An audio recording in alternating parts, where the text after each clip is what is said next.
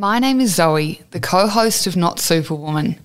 I am the granddaughter of French, English and Irish immigrants now living on Boorong land. I acknowledge that we meet on the land of the Wurundjeri people of the Kulin Nation, who are the traditional owners of the land in which this podcast was recorded. We pay respects to elders past and present. I recognise and respect their cultural heritage, beliefs and relationships with this land.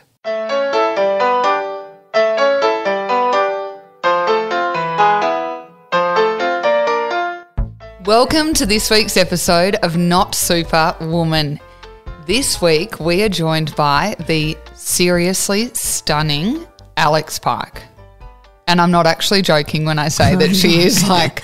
Literally. You're giving me that look and yeah. I'm like, yeah, she's drop dead gorgeous. Yes, she is. Alex is an award-winning cosmetics injector and also an entrepreneur because she's got multiple successful businesses.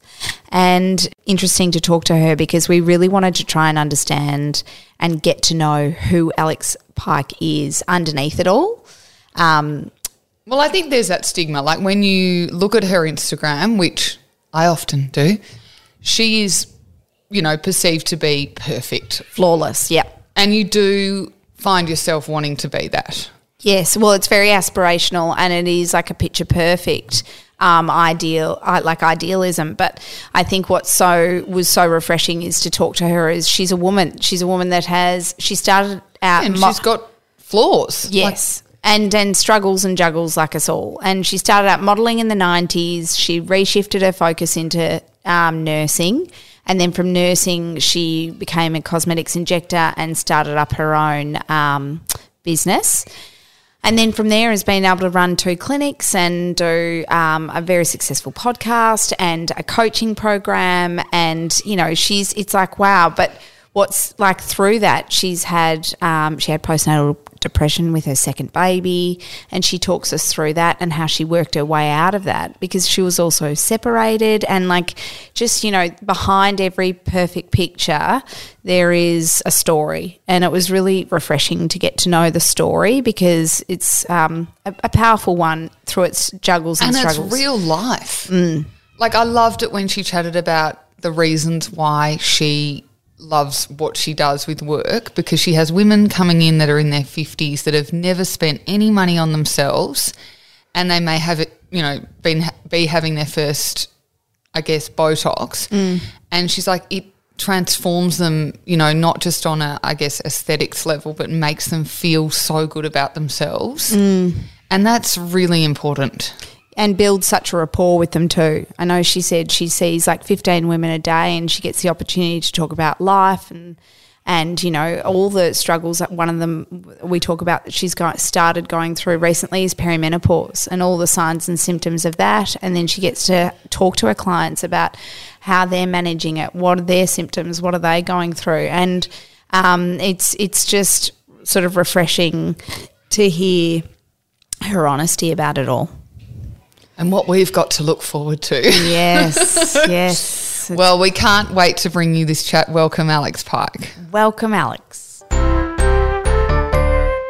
Welcome to this week's episode of Not Superwoman. This is very, very exciting. We've got Alex Pike with us today. Alex is registered nurse in aesthetics, an entrepreneur, business owner, and really an amazing public profile. And we are like, gosh, I'm nervous and excited to be speaking with you today because I'm fascinated by all of the different facets of your life, your experiences, and your journey into getting into cosmetics and aesthetics. I'm very excited. And we've just realised we all went to the same school, which is hilarious. As we've just been sitting here chatting, we're just like, oh my God, we're old cronies. Well, but thank you for having me. I'm really excited to be here. Oh, welcome. Well, we were chatting as Zoe was saying, prior to this interview, and we were talking about how when I was looking into your profile, I just was astonished at how much you've been able to achieve and navigate within your career. And then within that, I was I was saying to you and being completely transparent and honest, you are successful within business, you're incredibly beautiful, you are so fit and strong, you speak so well publicly, eloquently, and it's intimidating. You have 3 boys. Yes, I'm like, you're a mum of 3 boys. Even with boys, I'm like, whoa. Yes, it's the boys have been, the best part really of all of it. But, yeah, it's been so busy. I know, and what sort of underneath it all, it was like, you are intimidating. And I don't mean that in a negative way whatsoever. It's just more, I'm like, you feel powerful and come across and present powerful because of the way in which you present and hold yourself. And it made me wonder the Alex underneath and how you got to a point of having so much self-control to be able to contribute to your health and well-being and to be able to raise 3 boys and to be able to change industries, because when I was reading about you, you started out modelling from a really young age. I did, yes. Yeah, you started modelling at the age of 12? I did. Can you tell us a bit about that? How did that even come about? My sister, very sweet, she's a year older than me, she wanted to enter me into the Dolly cover girl. I miss that magazine. Same. And it was, the magazines were so big back then. I mean, I loved reading Cleo and Cosmo. Yeah. And that taught us so much about life, like womanhood. Yeah. Like, how would I have learnt Dolly Doctor? Yeah, I was just thinking about Dolly Doctor. Even the journalists that came from that, like Lisa Wilkinson, I think, was the editor-in-chief at Cleo. Yep. And Mia Freedman, obviously, was also, years later there, or Cosmopolitan, I think. But, magazines are so big, so it was definitely had an influence, fashion for me, and I was very keen to be a journalist myself. Mm. So Emma took this great picture and we got the call. And I made it to be a finalist. Oh, wow. I was 12 years old. So did they fly you to Sydney? Yeah, they flew us to Sydney. Oh, that's young. It was so fun. 12 is a baby. From Albury? Yeah, from Albury. Yep. And, Chadwick's was then owned by Peter Chadwick's and Stuart Cameron. So their lead girl at the time was Elle McPherson and Rachel Hunter. So it was that classic supermodel time. I remember being in the agency and, Rachel Hunter just swooping through. I think she just started dating Rod Stewart at that time. So I just goosebumps, just in awe. It was such a different time. It was the 1990s. So how did you get to nursing? Did someone say, would you ever consider nursing? Yeah, my mother said, would you consider nursing? And I was like, nursing? It was just so far away from anything. I really wanted to be in media. I was obsessed with media and, nursing, to end up nursing, it was completely bizarre. So then at what stage did you have your first barb? So I had my first baby at 27.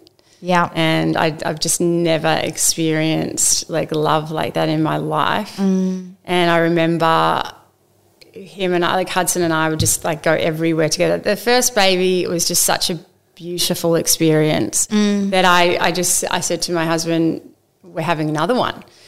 So I got pregnant again straight away, and then I got so you didn't go back to work though during that time? I did go back. Yep. Okay. But then I got that, that condition. They didn't even know what it was. That bedridden nausea, that paralysis. Oh, horrific! Oh. Morning sickness. It was horrific, and I was actually debilitating. Yep. Wow. So I actually ended up having to stop work. And I actually went back to Mum and Dad's in Albury. I couldn't even get off the bed. You would need someone caring for you. And my husband at the time, he was travelling around Australia. I went home to Mum and Dad and then had the second baby. Were you out of the industry after your second for a little while, or were you always sort of tapped into it and doing freelance? Or I had terrible postnatal depression. After the second one, and so not with the first. So it doesn't mean just because you've had it with one or haven't with another. Maybe I did. Yeah. But I think I was just so excited about being a mum that I kind of got on with it. But the second one, the marriage started to be rocky, and I definitely had postnatal depression, and made the decision to go home. And was that decision to go home in line with separating? Yeah, but it was, I didn't think that I would like we would definitely end up not together, but it definitely broke down. Mm. And was your family really supportive of you? Yeah, I mean, they've always been supportive. Yeah. But, yeah, it was a very, very painful period in my life. Were you aware that you had postnatal depression, or is it in hindsight that you reflect upon that now? Definitely in hindsight. Yeah, okay. Yeah. But I just don't think there was as much help. You know? Yeah, I think it's really hard even with the help that might be available today, because now in hindsight I think I suffered postnatal depression with my first. But it's so hard when you're in the depths of it to recognise that you might actually need some form of help or support. And you don't know. Yeah. And so how did you work your way through that? Well, it was very, very difficult, but this was sort of how the walking obsession started. Right. So I had two babies under two. And I had a double pram, and I ended up walking, that's how I started walking 7 to 10 Ks a day. Mm. So walking has always been my therapy, I would say, and definitely music therapy. And definitely when I'm moving, I manifest. So when I'm listening to music, I'm thinking about the future a lot. So that's sort of how it started. I had absolutely, no money. I was living in Albury. It was very tough. I ended up getting a job at a colonoscopy clinic. It was just horrendous. It was so hideous, and I remember saying to myself, I can't do this. This is not me. And I ended up approaching a dermatologist and saying, can I please do cosmetic injections for you? And he was a very conservative man, and he said, I will allow you to do neurotoxins only, which is anti-wrinkle. No fillers. And I just took it, and I said, okay, fine. And for just 1 year straight, I just did neurotoxin. And, I'd built... And this is in Albury? Yeah, bought a house. And then I left and decided to approach some doctors in Albury and open my first clinic. There's still a lot of guilt passed down from my parents about being vain. And that really came from the church, I think, that vanity, it is a sin, right? So there was a lot of brainwashing that if you appeared to be looking after yourself, you weren't a good person. Yes. So I still, I meet women, 51, 52, they've never really done anything for themselves. They've raised their children, their income is good, the children have gone, they're in their late 20s now probably, and they're coming into me for the first time. And that's where I do my magic. So I guess it's an aspect of self-care, and I think even we were talking to Dr. Billy Garvey, who's a behavioural paediatrician at one of the major kids' hospitals, and he was saying that he's like, I love going to the hairdresser because I just love sitting down and having that interaction with my hairdresser, because we bond, we chat, I tell him stuff to get off my chest. Yeah. But then they come and sit in your chair, and I'm sure you're getting a side to them that they probably wouldn't otherwise share with most people. Yeah, oh, absolutely not. Yeah, absolutely not. And it's one of those moments, It's really special. I guess going back to is it perimenopause? Menopause. Well, some of them are premenopause, some of them are menopause. Like, we're starting to talk about that. I don't know anything about that. Minefield. Nothing. Like, it's just like, it's been really difficult because I don't feel... Like I've just started to enter into perimenopause. Mm. Do you mind explaining what symptoms or things you're experiencing? Yeah, so the cycle definitely changes. So that's been the first thing, and you do have a drop in estrogen. Mm-hmm. So what I couldn't get over because I'm so fit is that because of the lack of estrogen, your skin just starts to sag. Mm. Okay, and look, I'm not shy about having things done, and I have treatments. Obviously, I've had upper eyelid surgery, blepharoplasty, and I've had some liposuction to my jawline. I'm not I'm afraid to own things, but when you start getting real laxity at the front of your thighs and when your body's been quite toned, that was the first thing that I started to notice. And you're a fit and healthy person. Sure. So it's like, why, at what point does exercise and diet not help? Yes, and I was, it was sort of almost overnight. Like, I looked really good, like body-wise, and then overnight everything just started to head south. That was the first thing I sort of physically noticed. But in terms of my emotions, sort of after ovulation, it would just be this downward spiral of basically depression. Mm-hmm. And what ended up happening was there's a real correlation. There's a book that I'll share, I think it's called The Hormonal Repair, but there's a real correlation between lack of iron and menopause. So what ended up happening was I was just in a complete brain fog. I was going home, and after a long day of injecting, and just getting into bed at 6 o'clock, like just weird, like you're so lethargic. Yeah, and I just like I wasn't even really noticing. So I ended up having the blood stone, and I had absolutely no iron. And then that's when the doctor said, "Well, maybe you are also a bit perimenopausal." And I was just like, "What?" Like it would just, you know what I mean? Yeah, it's and you're so busy at work you wouldn't think about it, and then you're like, "Sorry." Yeah, and so then, which wasn't great. I was sort of prescribed some hormones and estrogen gel and then some progesterone. But what I didn't realise too is that I have a thing which is called progesterone sensitivity. Right. So some people can't take progesterone orally. I was almost in the fetal position. Yes, yeah, so it makes you feel so sick. No, like just depressed. Oh, depressed. Oh, my gosh. Like I had this complete extreme mood reaction from the hormones. So I've come off everything now, and I'm working with the girls, Nat. They've just released a product which is just, it's called The Absolute. So are they a naturopath? Yeah. Yes. So okay. I'm just sort of, trying to recalibrate a bit. I'm recalibrating things. And then, you know, I have my wellness program, Inside Out Beauty.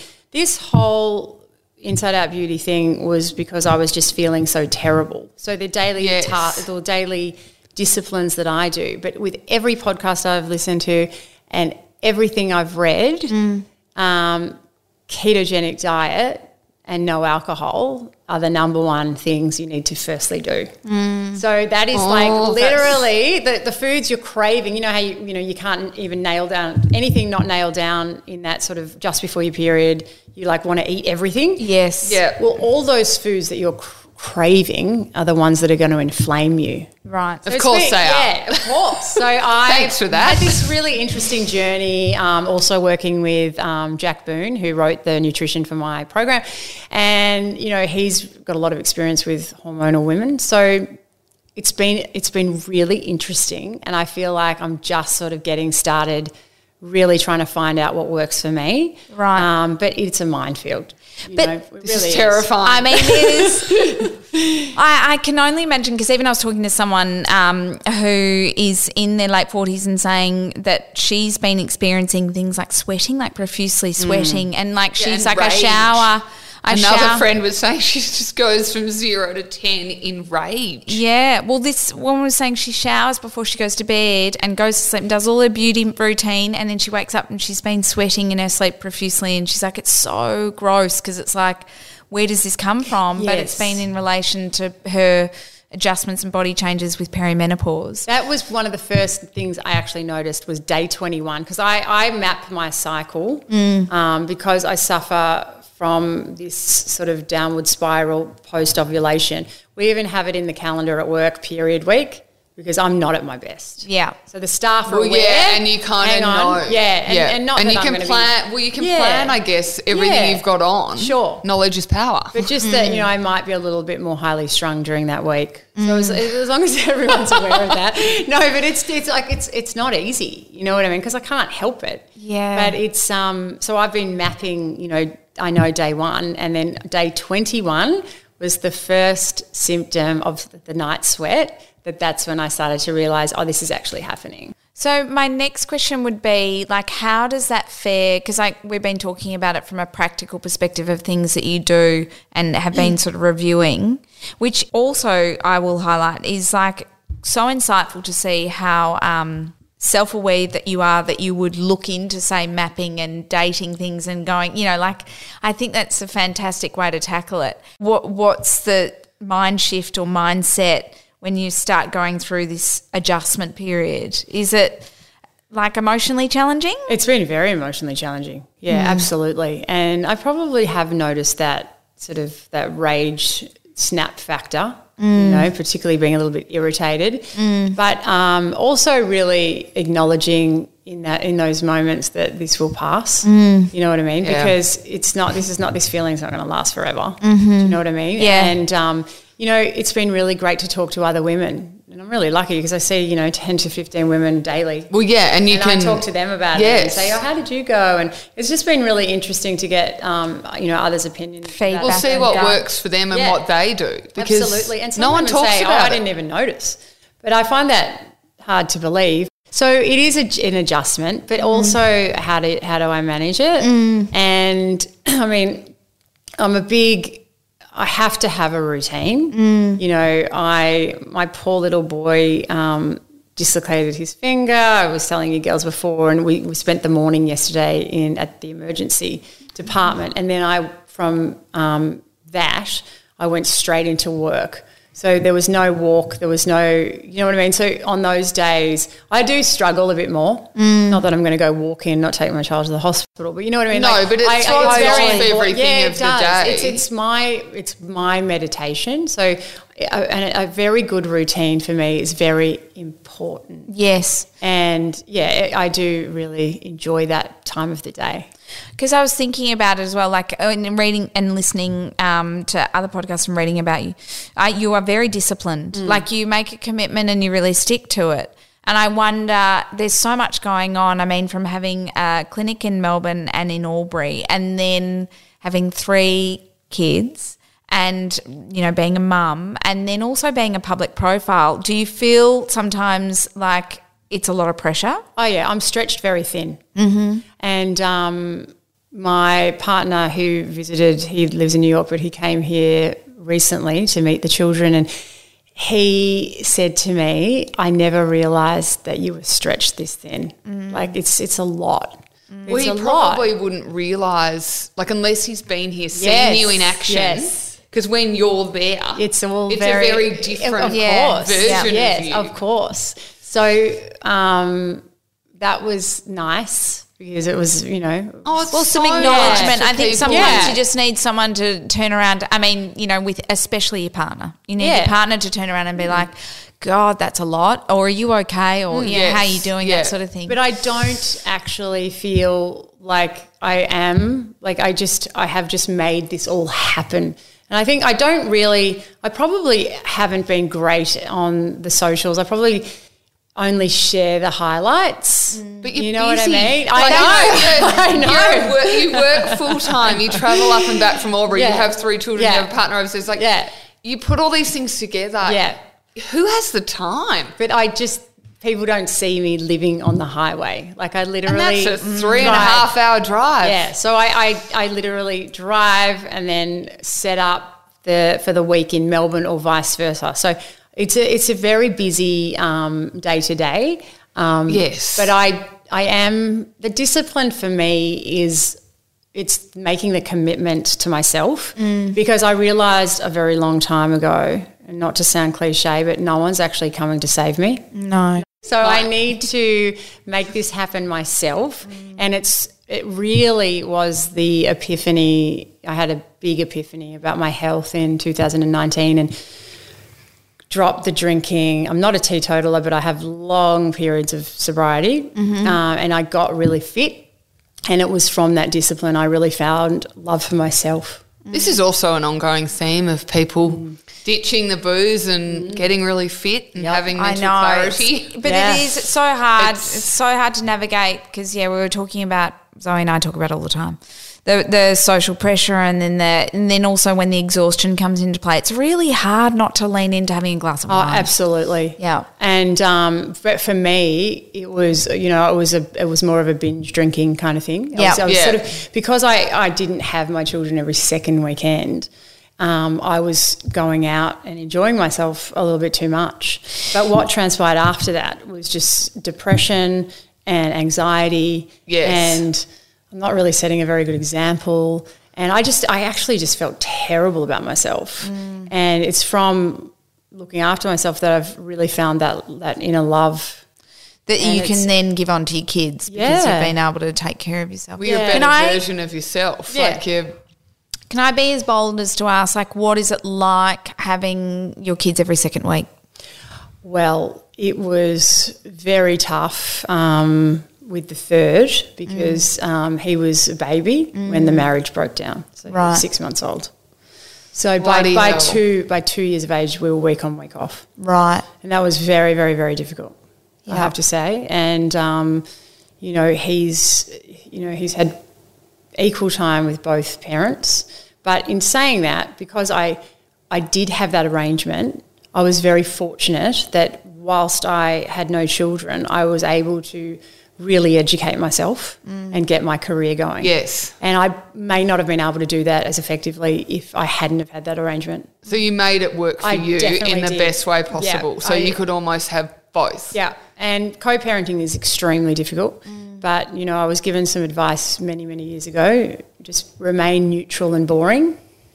I usually stick to that. Switzerland. I can be in the down spiral week. I can react. Mm-hmm. No one is perfect in by those days, and I have, and we've had our tough times. Yeah.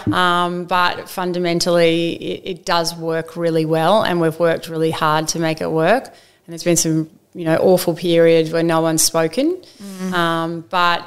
It's worked really well. The kids are very happy. The kids are very healthy. Did you seek support with counsellors and stuff like that to be able to navigate that? Yeah, I did a lot of work on myself. I did therapy. I also did a 10-week course with group therapy, which if anyone wants results quickly, group therapy is amazing because you have to be vulnerable in front of 10 people. Right. It's easy to sort of sugarcoat things when you're one-on-one with a therapist, but if you're with 10, that was really, really helpful for me. Yeah.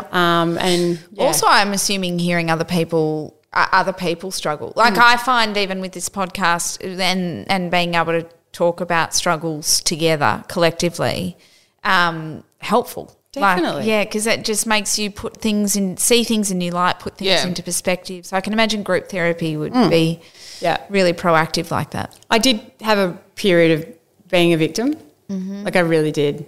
He said this and da-na-na, and it's just not – it just doesn't do anything but make you feel worse. So I've really tried to – really implement the gratitude thing. Again, all these buzzwords and it sounds so cliche, but really looking at what I do have. I've got 3 amazing kids and they're so respectful and so beautiful. We've raised really good men. Mm-hmm. My ex-husband and I, we do a FaceTime every Wednesday night.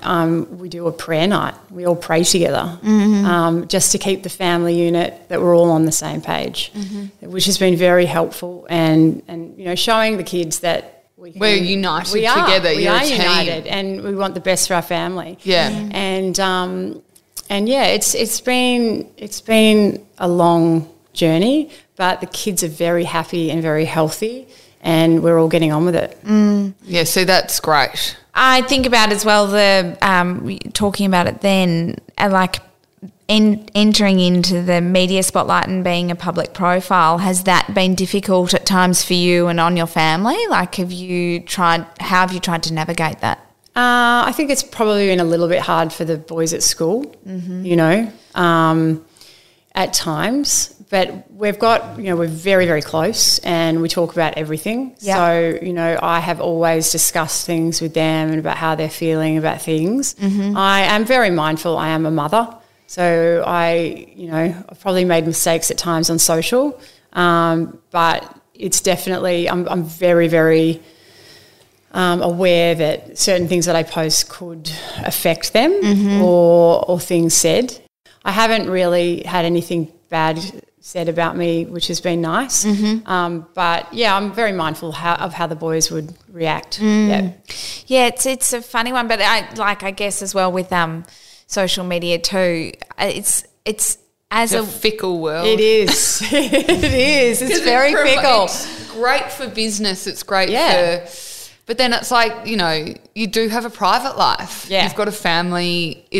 And you are you are a mum, but you're also a woman that has to navigate your personal life and still be an individual, but finding that line is really, really difficult. Very difficult. Yeah. I think that, you know, I have had comments, well, a lot of people say to me, I just don't know how you do it. Like, how do you do all this?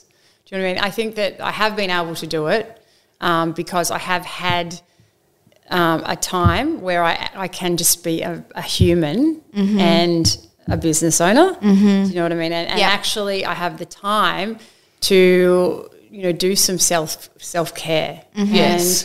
And my sister, you know, she's 13 months older. She also has 3 sons. She has a very happy marriage. Her husband is hilarious. They're always laughing.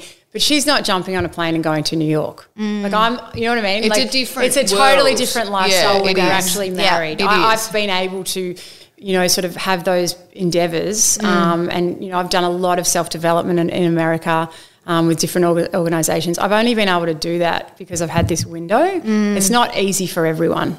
You know? No, yeah, and you've made it work isn't it? For you. Yeah. Like that's, you know, you've made the most of a situation that could have been difficult. You've looked at it and been like, okay, this is made it proactive. Hard, but I'm going to do it like this. Mm. Absolutely, yeah. And so, what's on the cards going forward? Well, what's next for me? I'm launching my aesthetic podcast. So I've done a 10-part series with the best plastic surgeons in the world, educating my listeners about different procedures that you can have. Wow. So ooh, this is exciting. Fun. Yeah. But, you know, people don't know. It's such a taboo subject. Yeah, know? It's I mean, literally outside of Botox and the word filler, I know nothing. Mm. And maybe you can tell. But oh no, no, what do you mean? That's ridiculous. No. But I'm like, so that's fascinating because I mean, I have. It is, and I think if you Google or whatever, you're looking up different things. That is a minefield of absolute just. Who knows what the hell you're getting there? Yeah, well, we're tightening. I mean, the laws are definitely tightening up in Australia in terms of advertising and what you can post on social media. So I think there's a lot of positivity coming through. Getting towards the end, we always have a hindsight question, and it's not. Again, I always explain, but it's not about regrets as much as it's about like going back to a certain point. And I was thinking about. For you, whether it was modelling or becoming a mother or entering into your nursing career, an injectable career, a hindsight and reflection you go back and tell your younger self like that, and maybe we could cover off all three, but, you know, what would you nurture to and say like you've got this or especially when you were in the thick of postnatal depression or – yeah, a reflection that might help someone that they're in that moment right now, but they are, you know, wanting or don't even realise that they might need to hear your guidance or advice on how to move past it or push forward. I just think, you know, one thing I would have said to myself is that it's going to be okay. You know, these moments pass, but the best medicine is movement. I mean, it really helps everything. If I don't walk every day, I'm a nutter. Absolutely. Yeah, that I need that would it be. For clarity and peace. Like I feel at peace. Yeah, I definitely when I love walking and when I do walk, all the creative thoughts that come to my mind at the end of the walk is wild. Like they just never enter my mind when I'm not walking. They only come when I'm doing something in regards to movement. So I totally identify with that. Yeah, that's my best advice would be to manifest your life through movement. And what about do you have a reflection or going back telling your younger self entering into modelling? I really don't have any regrets about any of that. Like it was an amazing experience. You know, I think the only thing that, you know, the drinking part for me has been a hurdle in terms of just, you know, nothing's really solved with, you know, having a hangover. You know what I mean? And I've had some fun times and everything. Yeah, that's no truer words have ever been spoken. You know, like I really wish that – I think we've just got such a culture of drinking. Yeah, and we grew up with it and we watched our parents drink and all their friends drink and we all drank. And it was a health professional that said to me that a lot of our parents did it, A, because they didn't know better and mental health wasn't a really big conversational piece back when we were being raised, but also the numbingness. Like They did it to numb themselves to get through stressful or high-pressure periods. And when my babies were babies, I remember a friend's mother, I said, oh, I'm, you know, finding it pretty hard. She said, well, how much scotch are you drinking? Pour yourself a scotch and go out to the clothesline. That's what my grandma used to do. She used to pour herself a scotch, seriously, light up a ciggy. Yeah. Like, how is that helpful? No. So, and it's just, for me, it just, you know, there's just so much, you know, coming out about brain health and what's good for your brain. I wish I'd just bypassed that whole section. You know what I mean? Because I don't need it. Don't get me wrong, you know, if I'm in Chicago at a nice restaurant, I'll order one. But anything past two, it's I poison my body. I just because I don't do it very much now. I think that part of my life I could have left behind. It's funny because I will say that Georgie Coughlin, who we just had in one of our last episodes, she did say, as much as you, and I know you would know this, but she did say nothing's ever wasted. Like you wouldn't you've come out the other side of it with such a reflection that nothing's ever wasted. So yeah, and I'm just getting warmed up. I feel good. I'm excited. Thank you so much, Alex. Thank you. Hopefully I'll limit my drinking, but thank you for being so honest and willing and affording us the opportunity. It's been so great to get to know you and who Alex Pike is. So thank you so much. Thank you, Alex. Thanks. Thank you for joining us for this week's episode of Not Superwoman. You can find extra resources, links and information on our website, which is notsuper-woman.com. Is that a dash or a hyphen? A dash is a hyphen, right? Wonderful. And if you're enjoying what we're bringing, you can follow us on our socials, and we're across all podcast platforms. So hit subscribe, guys.